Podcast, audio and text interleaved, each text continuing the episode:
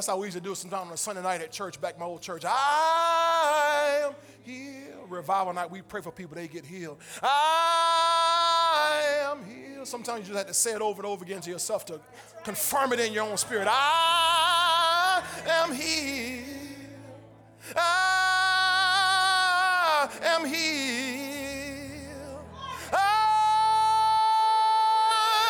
am healed. When a pain hits your body, you say, I am healed. Head is racking with pain. I am, am healed. Pain shoots in, in your back. I am healed. By the wounds in his side.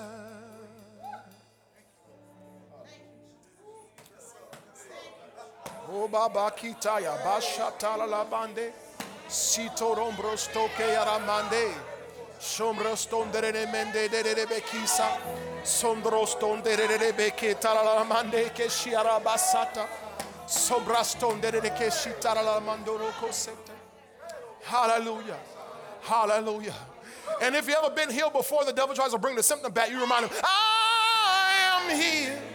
No, devil, I am healed. I'm already, I'm already healed. Way back on Calvary's cross, I'm already healed. By the wounds. He was wounded for our transgressions. He was bruised for our iniquities. The chastisement of our peace was upon him, and with his stripes we are healed.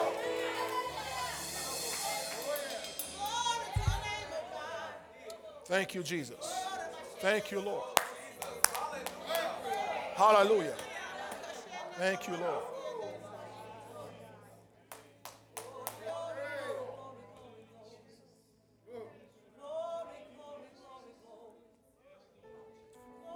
All right, open your Bibles to James chapter one. James chapter one. Hallelujah. Somebody already tonight, you already feel your healing just manifesting in your body right now. Already. Were you dealing with that soreness tonight? Soreness all up there. How you feel now? Look at you. I am healed. I am healed. Come on. I am healed by the wounds.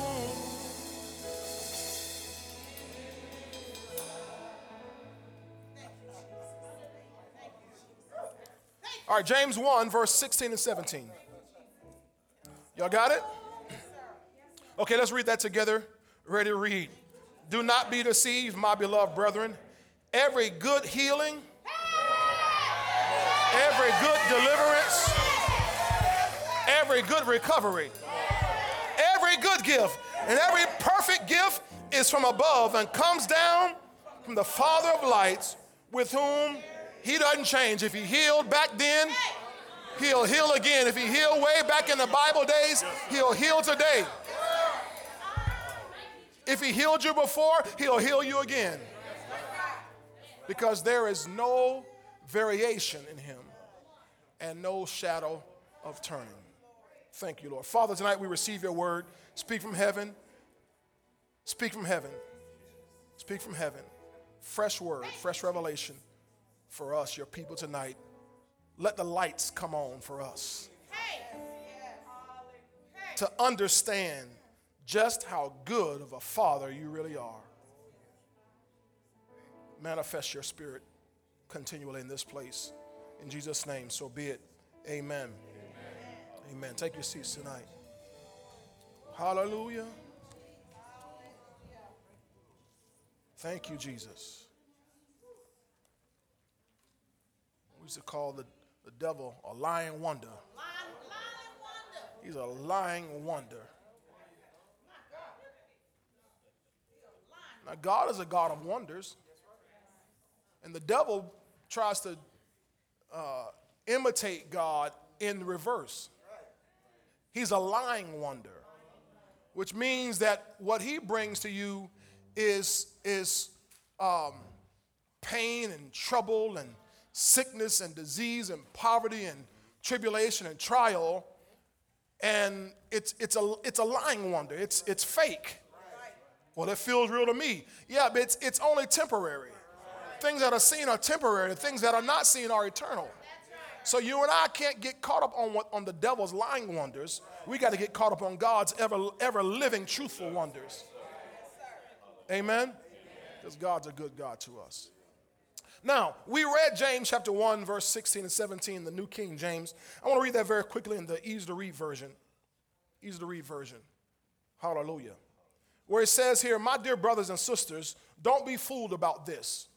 Verse seventeen, everything good, everything good comes from who? God. From God. Every perfect gift is from him. These good gifts come down from the Father who made all the lights in the sky. Well, he did that. He did that. But we'll talk about that. But God never changes. Like the shadows from those lights, he is always the same. Doesn't the Bible say over in Hebrews thirteen eight, Jesus is the same? Yesterday, Yesterday come on, today and forevermore. So God's always the same. Now, I talked on Sunday, because we started this on Sunday for Father's Day, and I talked about how Satan has worked tirelessly to try to get us to get a bad view of fathers. He's gotten fathers out of the household, gotten fathers out away from their families, and he did that uh, not only uh, to... He knows, one, it leaves families unprotected. Right, right. That God called for the fathers to protect their families spiritually, physically, emotionally, financially. Right. The reason why there's so much poverty in our in our nation is because fathers are outside the household. Right. Okay? Because any father who loves his children, a man who loves his wife, they're going to make sure that they provide. I said they're going to make sure they provide. Amen. If I got to go grab a lawnmower and go down the street cutting everybody's yard, I'm going to make sure I'm providing for my family. I wish I had a few more amens than that. I'm going to make sure my family is always taken care of. So no, number one, we see that he disconnects the fathers from the families, and it gets people unprotected and vulnerable. But secondly, what I wanted to show you Sunday was that when he gets fathers out of the families, it causes people to have a diminished or depleted view of fatherhood. When people don't understand fatherhood, then how in the world are you going to understand our, understand our relationship between us and God? Because God is our Father. Jesus came to establish that. You read all through Matthew six, and Jesus would say, uh, like in fact, in Matthew six, verse nine, he'll say, in this manner, therefore pray, our Father in heaven. He didn't say pray our God. He said, pray our Father. So in other words, Jesus came to establish and make everybody understand that God is our Father. But if you have a diminished, depleted, uh, uh, uh, a horrible view of fatherhood, then it's hard for you to receive from God as a father. Can, can you see the, the devil's agenda here? Over in Matthew seven, verse eleven, over in right the, vex, the very next chapter, Jesus talks about, he says this, if you then being evil know how to give good gifts to your children, to your children, how much more will your Father who is in heaven give good things to those who ask him? So notice, children ask fathers for things. Right? Children aren't supposed to be fending for themselves. Hallelujah. Children are supposed to be asking their fathers. Now, if, if, the, if there's no father in the house, then mom is on you. Got it? Okay, but my point is, children are dependent upon their fathers, their sources. In fact, that's what father, if you study the word father out, it literally means source. That's what father literally means. It literally means source, the source of all things. Glory to God. Hallelujah. So, um, fathers, we, we do that. Now, if we don't do it right, then our children have a hard time understanding God as a father. They'll see God as this long-bearded man sitting on some, on some throne a million miles away. Why? Because my daddy was a million miles away. My daddy might have only called once every year. Oh, Jesus. Didn't really get a chance to know my daddy. I'm not talking about me. I, I did. I, I'm talking about people in general. This is what the devil does. And so what happens is you then you begin to envision God a million miles away. And if, if your father ever came around and you asked him for something, he said, ain't nobody got no money for all that. Then you begin to envision God. And you're afraid to even approach God and ask for things. And sure, you don't ex- actually expect God to do it. If God does something, he just had to be in a good mood that day. Oh, y'all better say something. You try, you try, you know, you know how you do. You try to catch daddy in a good mood. It's a day, a good day to ask daddy for so-and-so. And so what happens is people approach God the same way and don't understand God's always in a good mood. God is always in a good mood. You can never approach God at the wrong time for anything. Hallelujah. And God is always there. You know, I know I, I have very uh, active and uh, talkative uh, children, all four of them. In fact, I had the pleasure this weekend, our oldest daughter's in town, so all four of them were together, and they just talk and talk and yin, yang, yang, yang, yang. And they can they can be on the phone. Our oldest daughter lives up in Georgia, uh, working up there, and so um, they'll be on the phone and FaceTime and just all times of night. And I'm like, oh, my goodness. They just talk, talk, talk, talk, talk. And uh, sometimes they'll, you know, we've, we've got a, you know, four-bedroom house, big house. They can be anywhere. We'll look up, and they're all piled in our room.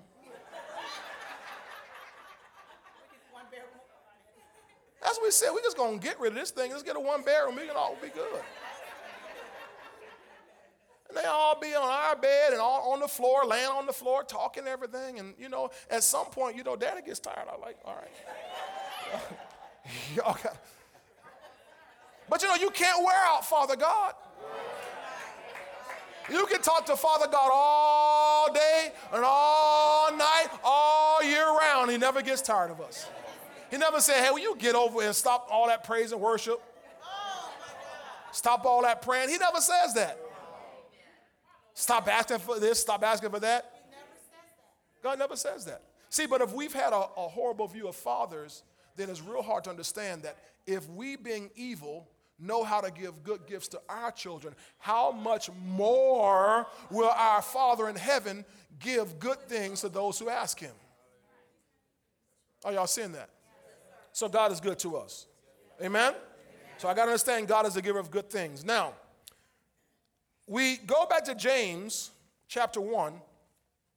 And in James one, we dealt with this Sunday how God, how, how rather James started out talking to us about temptations and trials and so forth. Tribulations. Anybody ever had a temptation or trial or tribulation? Just a few of y'all. Anybody ever had trouble in your life? I'm so glad trouble don't last always. Weeping may endure for a night. Joy comes in the morning. Keep the faith. It's going to be all right. That's how the song goes. Amen. So um, he starts out in verse two. My brethren, this is brethren means church folk. That's good right there because some people think that once you become church folk, you don't have no trouble. I have news for you. You become primo target number one. The devil doesn't bother people in the world. In the world, they're, they're getting spiritual laws fulfilled in their lives. They're doing either they're sowing to the flesh or the flesh they're reaping corruption. That's what's natural. But for you and me, those of us who are walking with God, serving God, the devil, anytime that he comes and does something against us, it's a violation. Did you hear what I said? It's a violation. Okay? But he does it. And he's good at it. I said he's good at it. How many of y'all have found that the devil's good at what he does? So it says, brethren, my brethren, count it all joy when you fall into various trials. Hold up. Maybe, maybe James didn't know what a trial was. maybe maybe he didn't, he didn't know that a trial means trouble.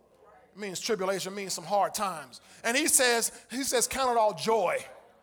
In other words, get happy when you're going through it. Tell your neighbor, get happy when you're going through it.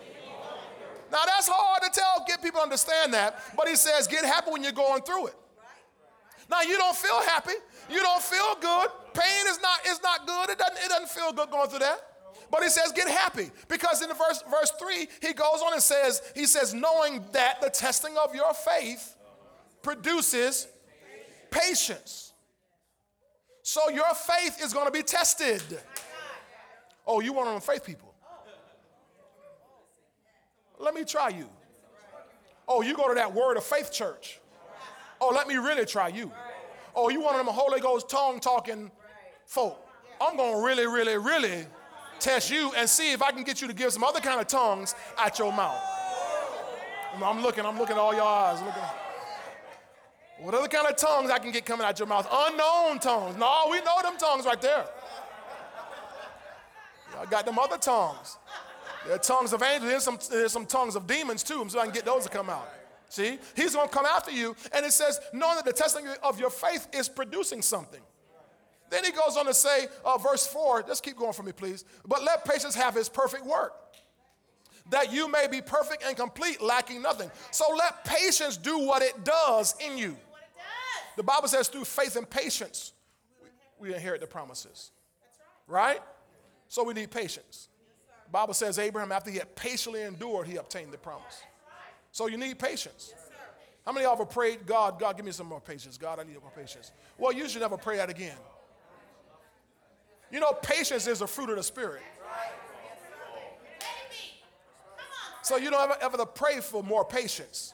You just let patience come out. Let patience have its work.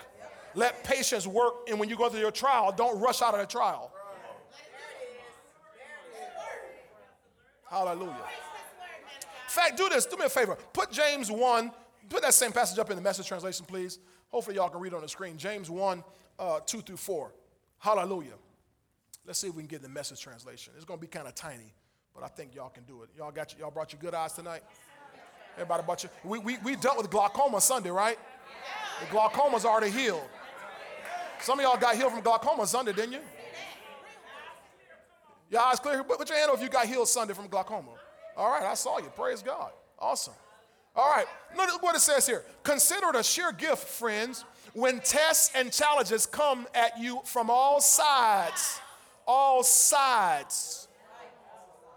Now keep that in mind. From all sides. We are troubled on every side. So notice the challenges are coming to you from the sides. Okay? Okay, now we're going to deal with what comes from above. But the challenges, y'all got to get it, come from the sides. And I don't mean your cousin, so don't, don't put people on your mind. You got so-and-so body. No, it's the enemy, right? You know that under pressure, your faith life is forced into the open and shows its true colors. Oh, you say you have faith? Let's see if you really have faith. Let, let me give you a pain. Let me give you a diagnosis. Let me, let me, let me, let me, let me let two of your tires go flat. At the same time, Lord, have mercy, two of them. I'm, I'm, I'm going to make your window stop working. Praise God. And the engine started knocking at the same time. Has anybody ever been through that where it seems like things come in waves from all sides? Under pressure, your faith is forced into the open and shows its true colors. So don't try to get out of anything prematurely. Let it, faith, uh, rather patience, do its work so you become mature and well-developed, not deficient in any way. So if you want to grow up, well, you grow up when you when you stand the test. When you endure. But if you keep wilting under pressure, wilting under the heat, come on here. You're never going to become anything. You'll never be able to, to, to step into the big things of God if you keep wilting under these little small trials. Come on, this is good. These, these light afflictions, which are but for a moment. Come on, these light afflictions, which are but for a moment. These light afflictions. Light, what you're going through, it seems big to you, but it's really light. It's a light affliction, and it's but for a moment. It's only momentary. But it's working for you a far more ex- exceeding and eternal weight of glory. That's if you let patience have the work in you. Y'all got it? Now, I want you to take note, though. Go back to the, to the New King James here on verse two. Brethren, count it all joy when you fall into, fall into various trials. Notice that you fall into trials. You fall into trials. Notice it doesn't say when you're called into trials. Now, I'm, I, this is important here. Y'all, y'all, I know y'all faith people, y'all already know this stuff. Just, just indulge me for those who may not know it. Because in the church, the erroneous doctrine is that God calls you into, into a season of heaviness. Doesn't your Bible talk about a season of heaviness? When you deal with manifold temptations? You just say yes. Just, just say yes. Yeah, the Bible says, Pastor, yes, you're right. If I say it, trust me, the Bible said it. Media, put on the screen out of, out of First Peter, I think it is, where it says, uh, though now you go through a, a season of heaviness, manifold temptations. They'll look it up for us. Get on the screen so they don't, they don't think I'm lying. Y'all, y'all, y'all believe me? Y'all believe it? So he don't, need, he don't need to find it? Okay. All right. Find it anyway. But what happens is, this season of heaviness, the manifold temptations, people act as if God's taking them through this season. God's taking me through something. How much blame, some people call it credit, does God get for people going through rough times in their lives? First Peter one, verse six, wherein you greatly rejoice, though now for a season, if need be, you are in heaviness through manifold temptations. So heaviness, the grief, the sadness, the struggle comes through your manifold or multifaceted, all kind of temptations. What manifold means, it means from every side. Manifold temptations, right? But notice it never said God takes you through, God does this. Am I right about this tonight? That it never tells me that God calls me into this season. Well, I'm going through right now because God is working on me. I know before before I, I go into my uh, promotion, I got to go through this rough time, and God's going to take me through this rough time. No, it never said that. It never said that. No. All it says is, go back to James one, two, count it joy when you fall into. You, you fell into it. You fell into it. You hit a patch where the enemy saw where you were going. Okay, thank you, Holy Spirit. Thank you for, thank you. That's great. Thank you. The Bible says, when Paul talks about in um, Second Corinthians twelve, he talks about uh, how he was buffeted by the devil. Right? This thorn in his flesh. How many of y'all have heard of a thorn in his, in his flesh? And he said, because of the revelation, the abundance of revelation. In other words, Paul was getting so much, there's two double, double meaning to that. One, he was getting an abundance of revelation. He's getting a lot of revelation. God's taking him up on high and showing him things that he couldn't even see, showing him things that, that rather that he couldn't even talk about. But but he so he's getting abundance. He's getting a lot of it. A lot of it. Yeah, he wrote two thirds of the New Testament. But also, it means he's getting an abundance of revelation, or the revelation is bringing him into a place of abundance. Paul was a rich man. Paul was so rich that when he was locked in jail, uh, he was on house arrest for two years. The the the the, uh, the king that the king kept kept trying to bribe him. How do you try to bribe a prisoner?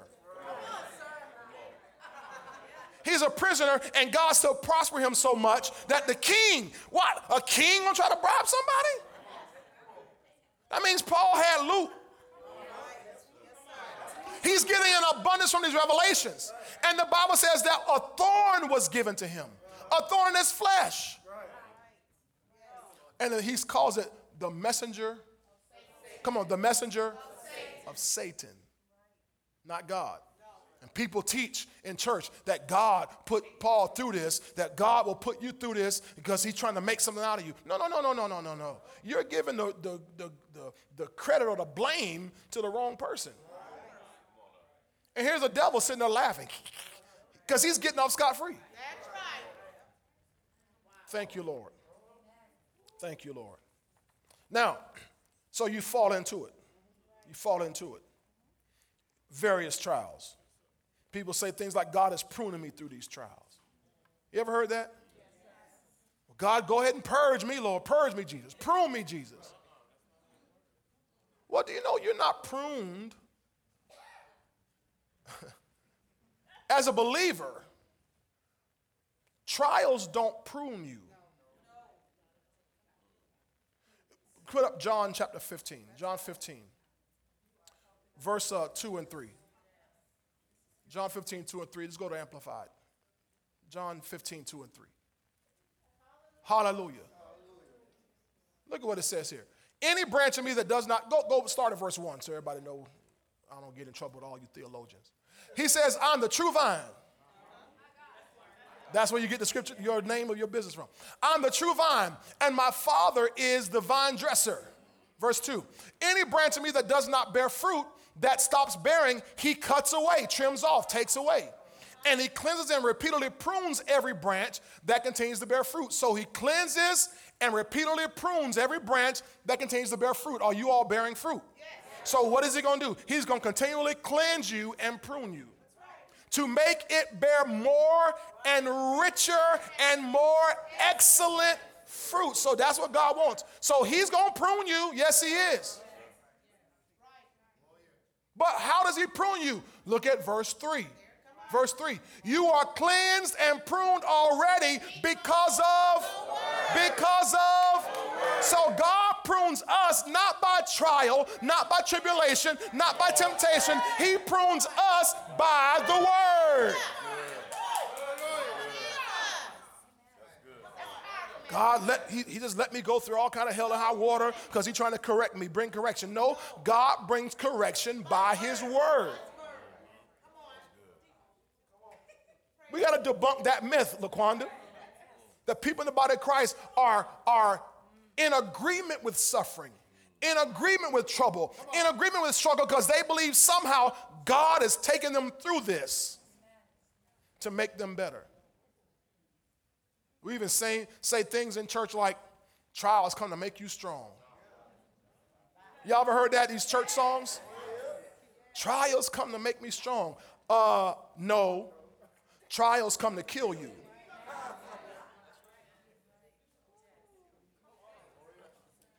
The Bible says, you want to be made strong? The Bible says, be strong in the Lord and the power of his might. The Bible says, be strengthened with might by his spirit in your inner man. If you want to be strong, you're made stronger by the word. You're made stronger by the spirit, not through a trial. People say, well, what, whatever, whatever don't kill you, make you stronger.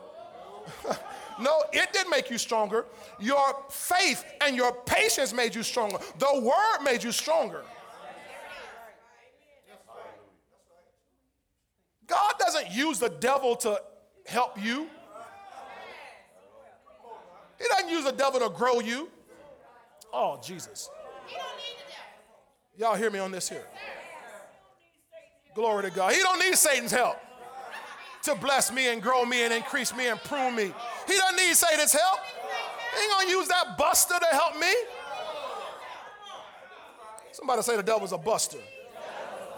And say this, he's not my friend. He's not on my side, and he doesn't mean me any good.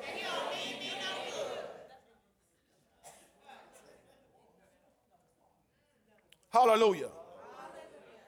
Now, thank you, Lord.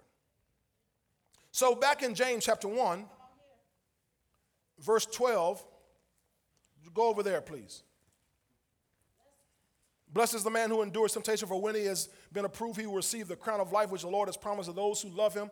Then it says, let no one say when he is tempted, I'm tempted by God. So when you're tempted, and this temptation, don't just think sexual. This word temptation is the same Greek word as the word trial. In fact, in the King James, in verse two, it says temptation. Fall into diverse temptations back in the King James verse two. So don't think sexual. Everybody just think temptation just means sexual. Ooh, I looked at something or I called, you know, booty call, all that kind of stuff you're talking about. Y'all don't remember that word, do you? Good. I'm, I apologize for reminding you about that word. I apologize. Hallelujah. But some of y'all just, just uh, blushed just when I said that. So the temptation, which is the devil, a temptation is an opportunity to fall. That's an easy way to define temptation, an opportunity to fall. Whether it's into sin or unbelief or idolatry or into uh, uh, sickness or disease, in other words, to take it. Do you understand? Did you all catch what I just said? You know, you know when a sickness, when a symptom comes on you, comes to you, you don't have to take it.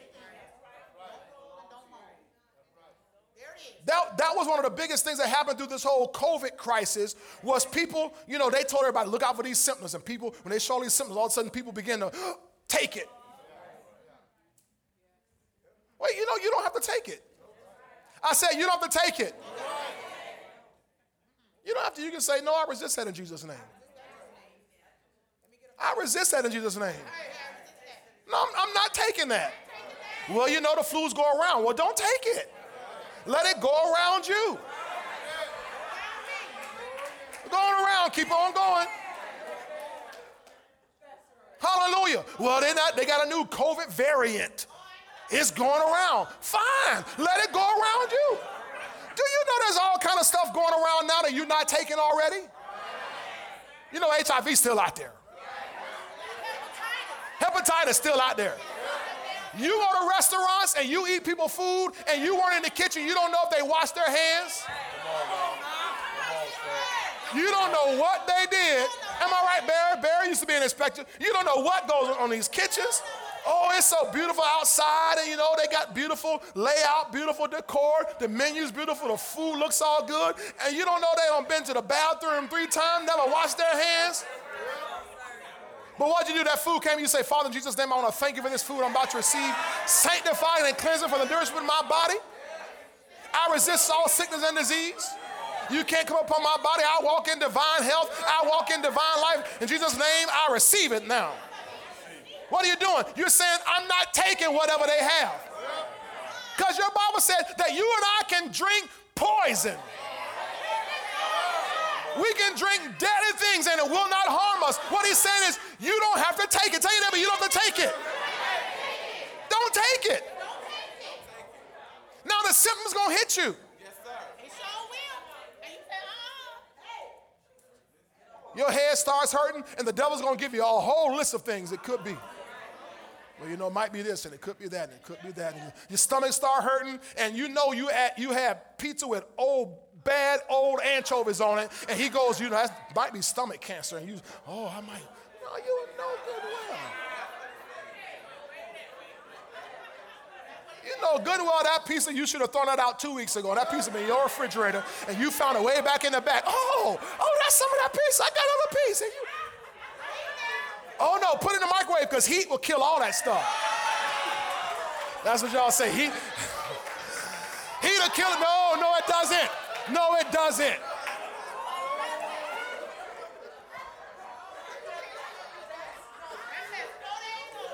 Tell your neighbor, don't take it. Don't take it. Don't take it. So you are going to have temptations. Opportunity to take something. Opportunity to fall. But he said in verse, in verse twelve, blessed is the man who endures temptations. Blessed is the man who don't take it. Don't take the bait. That's good right there. Don't take the bait. You ought to write that down and put on your refrigerator. Put on your phone, a screensaver. Don't take the bait. Because you're going to have temptations all day long. Somebody's going to say something, and you're going to have the temptation to get offended. See, don't, don't just think sexual. You're going to have an uh, opportunity to get, uh, get, get uh, offended. Some of y'all, you ain't got to leave home and you get opportunity for that. Your husband, your wife, your child, your mama, your daddy. Cat. Cat meow wrong this morning. You're like, what's wrong with you? Blessed. Blessed.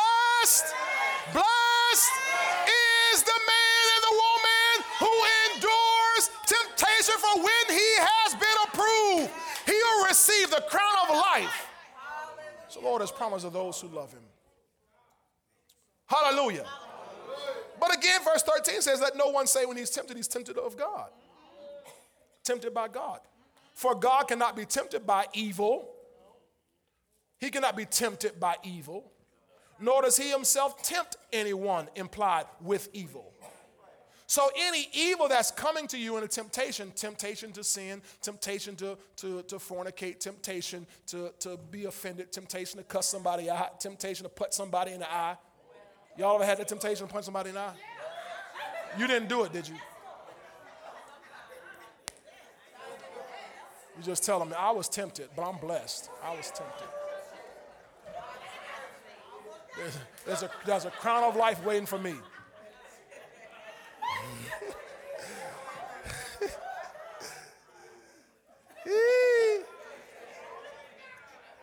So these temptations, they don't come from God, they come from the enemy. Okay? Now let, let me get, man, man, man. That clock just moved quickly. Okay. All right. Hallelujah. So notice again, we're saying these temptations and trials, they're not from God. They're not from God. Look down at verse sixteen. This is where we, where we started, where we've been trying to get back to since Sunday. It says, do not be deceived. Do not be deceived. You know, I looked it up. Four times in the New King James Version, four times the Bible says just like that, do not be deceived. Four times. Do not be deceived. Evil company corrupts good manners. Do not be deceived. God is not mocked. If a man sows, that shall he also reap. Do not be deceived. See? So, obviously, you can be deceived. And apparently, this is what has happened through the body of Christ. Is that the body of Christ has been deceived. You go to enough funerals, and you can hear the deception.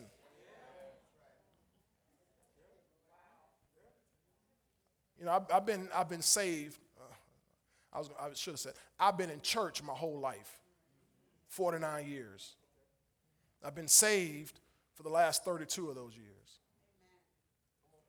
I've been preaching for thirty-two years too, and I've been to and actually paid attention at enough funerals to know the body of Christ is woefully deceived. Because people get up there, they mean so well that God plucked another flower out of the garden and needed that flower in heaven. Do you know the flowers God has in heaven, you couldn't even imagine what they look like? I've heard people say things like, oh, like a person, if they were a good singer, they say, oh, God needed another, another angel in his choir to sing because Because nobody's saying like so-and-so. Do, do you know angels can outblow anybody we know? And secondly, when you leave this planet, you don't become an angel. Did you know that? Ask your neighbor, did you know that? Did you know that? When you leave this planet, you, you don't become an angel. Why would you leave this planet and get a demotion?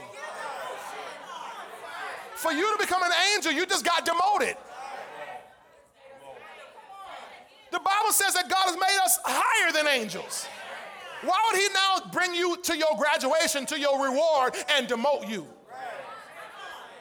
My grandma, she's my angel. No, she's not. Why would you talk about your grandma like that? Don't put your grandma down.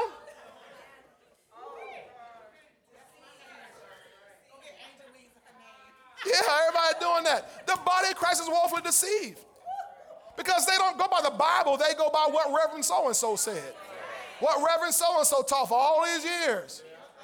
And they don't even take time to read the Bible for themselves and see what God, holy and reverend is his name, what he said.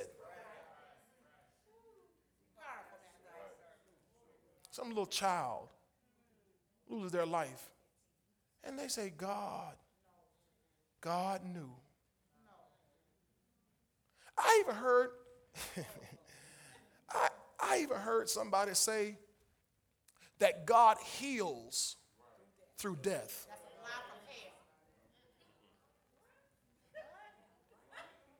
Uh, one of our guys was going to a class, and uh, and I overheard his teacher say this. And I went and I said, get out of that class. Don't go back to that class. I don't care. I said, don't go back. I don't care how much money you paid. Don't go back to that class. Because if they're going to teach you that God heals through death, then they don't know God.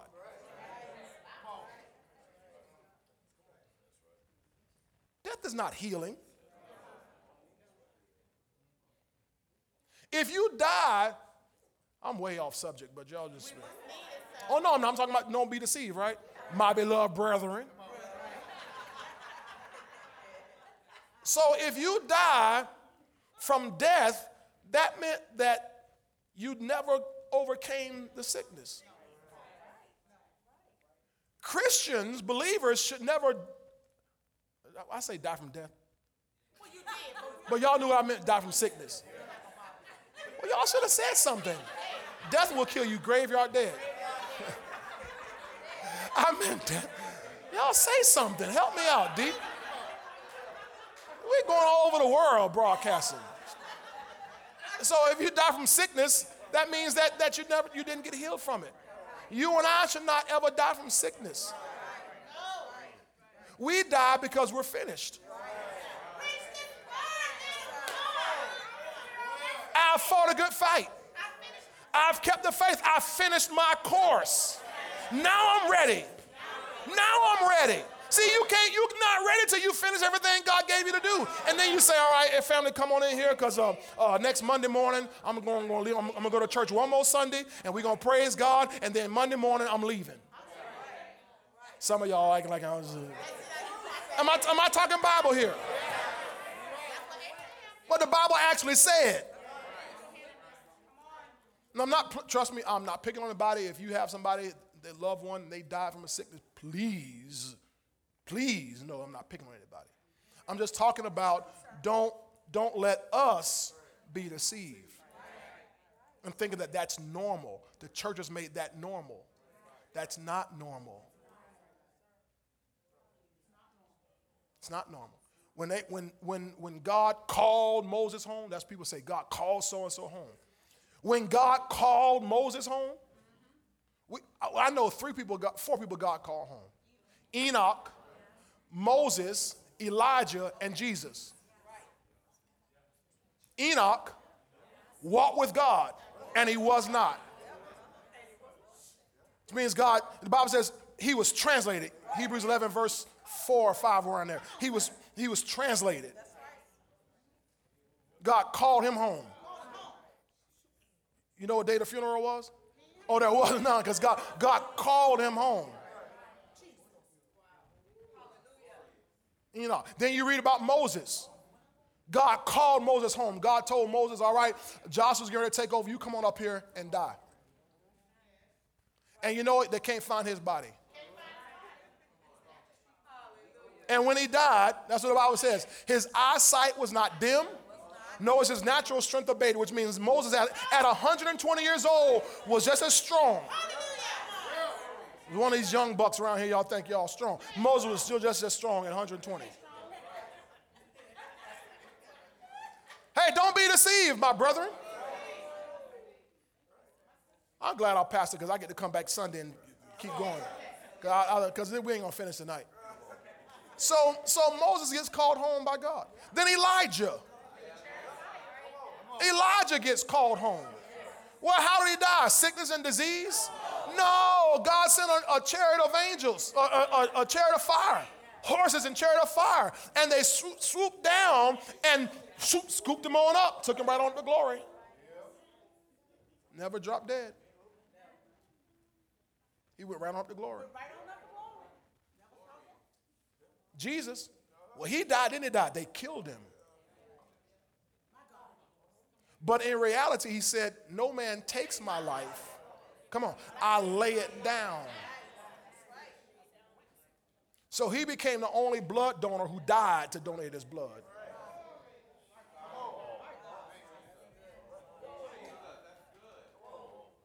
And then what happened the third day? God raised him again from the dead. So God raised him up again on the third day morning.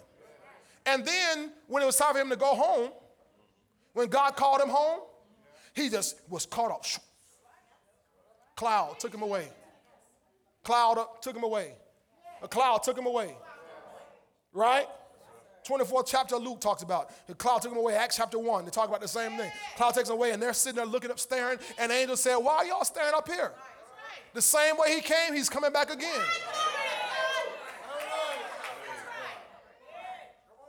That's why we say he's coming on a cloud, and every eye's going to see him. That's what the Bible says. You see?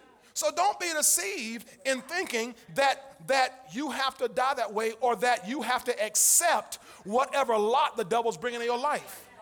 And don't, especially don't be deceived in thinking somehow God is behind this. God is not behind your struggle. God is not behind your trial. God is not behind your temptation. God is not behind. I mean, pe- people go through things like Sister Angelique talked about, you know, talked about the cancer. And I've heard people say, well, God's taking me through this cancer because he's trying to do something. No, he's not. If that's the case, don't try to be healed. If God's doing them, just let him do what he's going to do then. Because if, if God's taking you through, through diabetes, and you trying to trying to be healed of it, taking insulin, you being a disobedient, rebellious child. Y'all didn't like that. I said if God's taking you through it and you're taking insulin, then you're being a disobedient, rebellious child. Now y'all don't get it. When I was a kid, Gershom, my, I had real parents.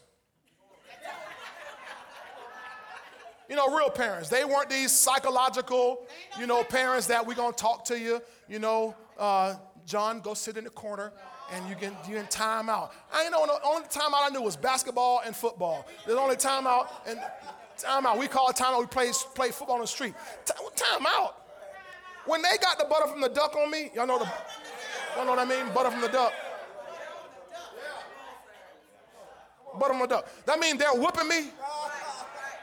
Any of y'all, any of y'all ever had a whooping?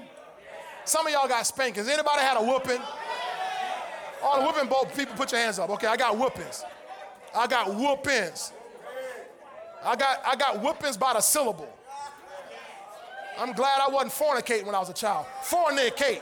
Fornication. I'm glad I wasn't doing that. That's four syllables, boy. I'm glad it was just, you lied. Don't lie. Oh, just only do one syllable sins, boy, because steal, cheat, kill, you know, cuss. Just do one syllables. Don't do Grand Theft Auto. Don't do that. Okay. So, so, so how many of y'all ever got, got whooped and made the mistake of grabbing the belt?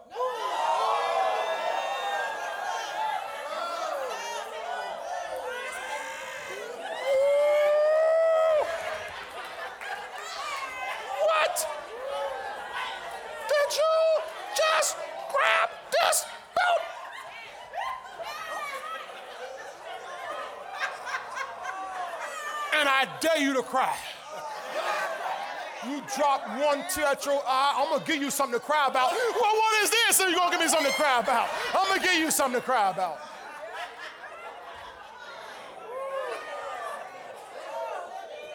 Other words, their point was, if I'm whipping you, if I'm beating you, don't, don't get in my way.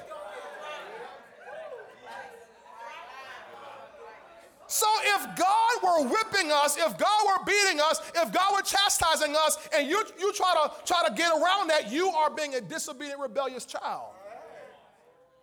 Yet he's the one who says, I am the Lord thy God who healeth thee.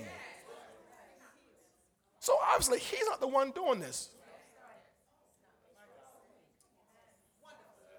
Do y'all see this, what I'm talking, what I'm saying? Do not be deceived. My beloved brethren, do not be deceived, my beloved brethren. Hallelujah. Hallelujah. Remember in James one thirteen it said, God cannot be tempted by evil. Nor does he himself tempt anyone. Thank you, Lord. This is helping me right here tonight. First John one verse five says, God is light, and in him is no darkness at all. Darkness alludes to the evil. God is light, and in him is no darkness at all. Okay? I'll let y'all go here in a second. So, if it's evil, it's from the devil. I mean, I, as, as a kid, that made sense to me, just learning how to spell devil, learning how to spell God. And I began to notice that the word devil contains the word evil. And the word God, you add one more O and it's good. It didn't take a rocket science. It didn't take a theology degree to understand, wow, the devil must be evil and God must be good.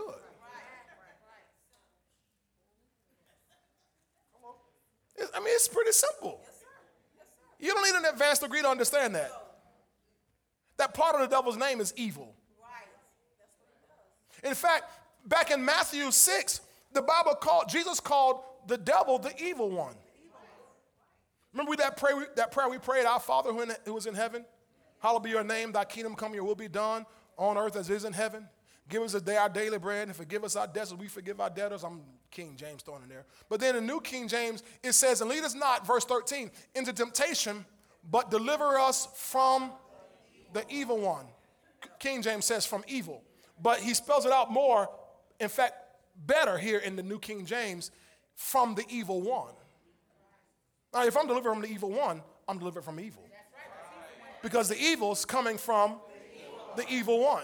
So there's an evil one. Tell your neighbor, there's an evil one. And it's not me. So don't be looking at me funny, looking at me strange every time. Okay? I'm not the source of evil. There's an evil one. It's the enemy, Satan, the adversary, the devil, who the Bible says goes about as a roaring lion, seeking whom he may devour. That's what he's doing all the time. He's trying to devour people, and he does it. He, devour means destroy, right? He comes to steal, kill, and destroy, and he's doing it with evil, okay? But if it's good, it's from God. Put, put back on the screen Matthew seven, verse eleven. I'll go through something real quick. Matthew seven, verse eleven. If you then being evil... Now, Jesus is talking to people, and what you read in some translations will say, you being, being evil as you are. Because he wasn't calling them and saying that they're evil people, but he's comparing the people to God. So if you then, being evil, know how to give good gifts to your children, how much more will your Father who is in heaven give good things, come on, to those who ask him? So what does your Father in heaven give? Good things. So if it's evil, it's not from God. If it's evil, it's from the evil one. But if it's good, it's from God, because your Father in heaven gives good things. Now let's look at this same scripture in another place here, and uh, Luke Luke eleven verse thirteen. Luke eleven verse thirteen. Hallelujah. Give me five minutes. If you then, being evil, know how to Good, give, excuse me, give good gifts to your children, how much more will your heavenly Father give, watch this, say it again, the Holy, the Holy Spirit. Spirit to those who ask him. So the Holy Spirit must be good. Hallelujah. The Holy Spirit must be good. Now, isn't it interesting that, interesting that the body of Christ for so long has acted like the Holy Ghost wasn't good? Well, no, but everybody says the Holy, Holy Ghost is good. Well, how come people don't ask for him? Because he says to give the Holy Ghost, the Holy Spirit to those who ask him. Well, people, there's whole sects of the body of Christ that don't want the Holy. They don't want that tongue stuff. They don't want that anointing stuff. They don't want that healing stuff. They want to come to church, have their little one-hour service, and head on to the to the to poor folks. Go get a mimosa. Just keep on going. Not, yeah, not from not from poor folks.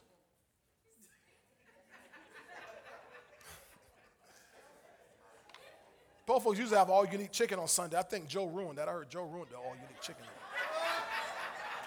have it no more. So the Holy Ghost is good, and he said he'll give the Holy Ghost to anyone who asks him. Can I give you a couple couple more good gifts? No, no, I'm not. I do that Sunday. I do that Sunday. I'm going to go through some good and perfect gifts. All right? Now, I just want to show you this, that God is good. That's the point we're trying to prove to, to people. Now, I know some of y'all who are real strong faith people, you know this stuff. You're like, Pastor, you can preach on something else. I know this. Don't be deceived. Don't be deceived.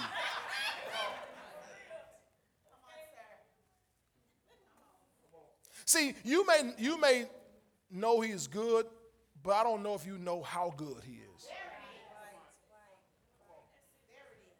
That you don't realize how good he is. Because if you realize how good he how good he is, condemnation couldn't beat you. You you wouldn't you wouldn't mess up and all of a sudden be depressed for seventeen weeks. Because you messed up. Because you know, Father God, all you do is just come to him and say, Father, I I I blew it. He said, I forgive you. You know what the Bible says? He's faithful and just to forgive you if we confess our sins to him. Notice, notice he didn't, didn't even tell us to ask for forgiveness. Did y'all, y'all know that? First John one nine, he says, just confess it. He didn't even say, come and say, Lord, I'm asking you to forgive me. He didn't say that. He said, just, just say, I did it. I did. He said, okay, I forgive you. Don't, don't, don't you wish your husband was that easy? Your, your wife was that easy? Your parents were that easy? The moment you say, I did it, and they just say, okay, I forgive you. No, they gotta, you got to go through all kind of jumping over hurdles and jumping, you know, shoot. Sorry for what? Tell me what you're sorry for. Go down the list. How you know you're sorry?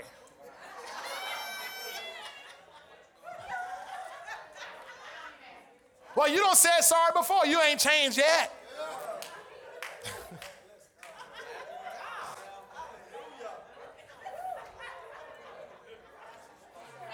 Glory to God. All right, let me move on because I don't want to get in trouble. And Moses would have word, sin is not lacking. So I don't want to sin against my wife. Okay. So knowing how good God is. Jesus Christ, when he walked this planet, all we have to do is watch his life, watch his ministry, and we see the goodness of God. Okay? Look at uh, Hebrews one three. Hebrews one, verse three. Let's see what it says here. Just one more scripture after this here. Hebrews chapter one and verse three. Yeah, one more scripture. Why are you looking at me like that? The son rolling his eyes. Yeah, right. Just remember, you need a ride home. Who? Says, who being the brightness of his glory. Now, this is about Jesus Christ, okay? So we can say, Jesus being the brightness of Father God's glory and the express image of his person. That's what I want you to see. Jesus Christ was the express, or we could, we should, actually should say is, because it said being, the express image of his person, which means he's the exact character of God. So whatever you saw Jesus doing, how he operated, was an exact picture of how God operates. So did you ever see Jesus put anybody through something? Did you ever, ever see Jesus taking somebody through and talking about, don't worry, I'm, I'm going to heal you, though. Just lean on me. I won't let you fall. Just lean on me. Just I'm, I'm, I'm going to bush in your eye, but then lean on me. I never saw Jesus doing that. He always came and healed. He always came and delivered. He always came and saved. He always came and forgave. Remember that woman who came was caught in adultery?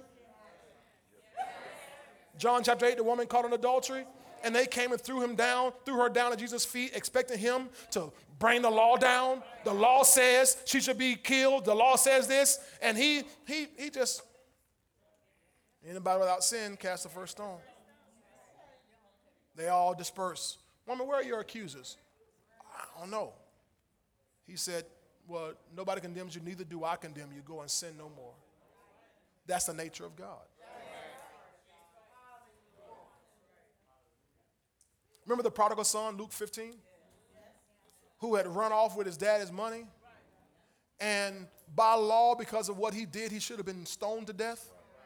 And Jesus gave a picture of that man who ran out to, to get his son and, and stopped the, the town elders from beating his son. That's what he did when he ran ahead to meet him. He, he said, no, I'm going to cover him so he doesn't get what the law requires that he gets. And when he did that, he was showing the nature of God. That even when you blow it, God's going to cover you. So everybody isn't able to whoop you and beat you down. Because people sure will. You know they will, right? People, okay? All right, last place. John chapter fourteen. John fourteen, six through eleven. And we'll pick this up on Sunday morning. Amen. I really wanted to go somewhere else Sunday morning, but y'all took up most of my time. So we'll, we'll stay with this Sunday. Is that okay? John fourteen, six through eleven. Read that and we'll, we'll quit. It says, Jesus said to him, I am the way, the truth, and the life. No one comes to the Father except through me. Verse seven. If you had known me, watch what he says. If you had known me, you would have known my Father also. If you had known me, you would have known my Father also. And from now on, you know him and have seen him. Now, he's talking about seeing him, seeing himself, Jesus. But he said, if you see me and know me, you know my Father. You want to know how God operates? Just look at me. You want to know how, how God feels about things? Just look at me. Watch me. Keep going, verse eight. Philip said to him, Lord, show us the Father, and it is sufficient for us. It will suffice us if you just show us. Show us the Father. You, you keep talking about the Father. Show us the Father. Jesus said to him, have I been with you so long, and yet you have not known me, Philip? He who has seen me, come on, has seen the Father. So how can you say, show us, show us the Father? Let's keep going here. Verse ten. Do you not believe that I am in the Father and the Father in me? The words that I speak to you, I do not speak on my own authority, but the Father who dwells in me does the works. And last verse. Believe me that I am in the Father and the Father in me, or else believe me for the sake of the works themselves. So the works that you see me doing is evidence of the works that our Father does. So you and I don't have to wonder about, wonder rather, about the Father if we just simply look at the works of Jesus. See his character. See his nature and know he's good. All he ever did was good. In fact, the Bible says that the, he was anointed by, by the Holy Ghost, right? And he went about doing good, doing good. And healing every few, a couple people. All. Healing all who were oppressed by the devil, for God is, was with him. So guess what God does? He does good and he heals everybody. He'll heal everybody. That's why I'm confident, Angelique, that you're healed. That's why I'm confident tonight that you are healed in this place, because he heals everybody. That's what he does. Hallelujah. How many of y'all believe that tonight? How many of you are glad that our Father is a good God? No evil comes from him. There's no darkness in him at all. Anything evil is of the devil. Anything good that comes from God, he's our Father. We believe him. We receive him. We trust him. We rely on him. And we love him with all of our hearts tonight. Amen? Amen. Give God a praise if you receive that word tonight. Come on, give God a big shout of praise.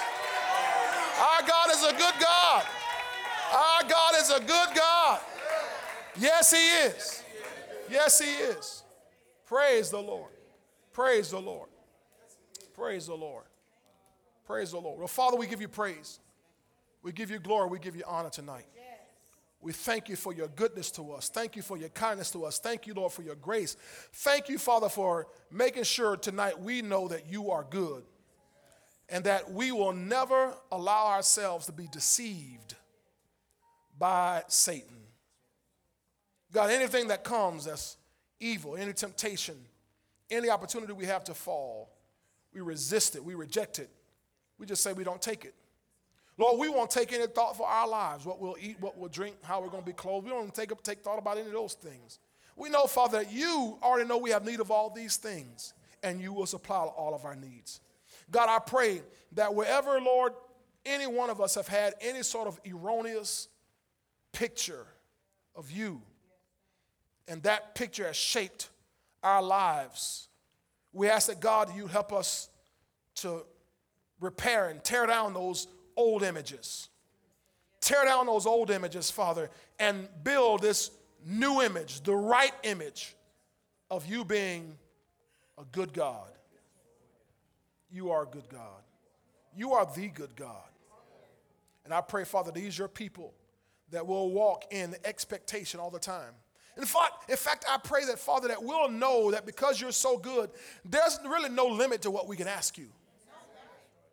Jesus said that if we being evil know how to give good gifts to our children, how much more, how much more will you, our Heavenly Father, give good things to those who ask you? Thank you, Father. You're not like some natural dads who get agitated, who get annoyed when their children ask for things, who will shoot them down, or even belittle them, who, who belittle their children when they make mistakes. But God, you're the good God. You never belittle us. Your word says, Father, if any man lacks wisdom, we know this means anything. If we lack wisdom, we can ask you. It says you give liberally and you upbraid not. You have no fault finding. You don't go pointing out our faults. Thank you, Lord, that we can come to you freely, receiving all you have for us. And I pray, Father, that your people, that this word will be sealed in their hearts. Tonight we pray in Jesus' mighty name. Amen. Amen. Amen. Give God one more big praise tonight. Hallelujah. Thank you, Jesus. Well, were you blessed tonight? Yes. Praise God. Thank God for his power in this place. Thank God for him healing cancer tonight, him healing... Uh,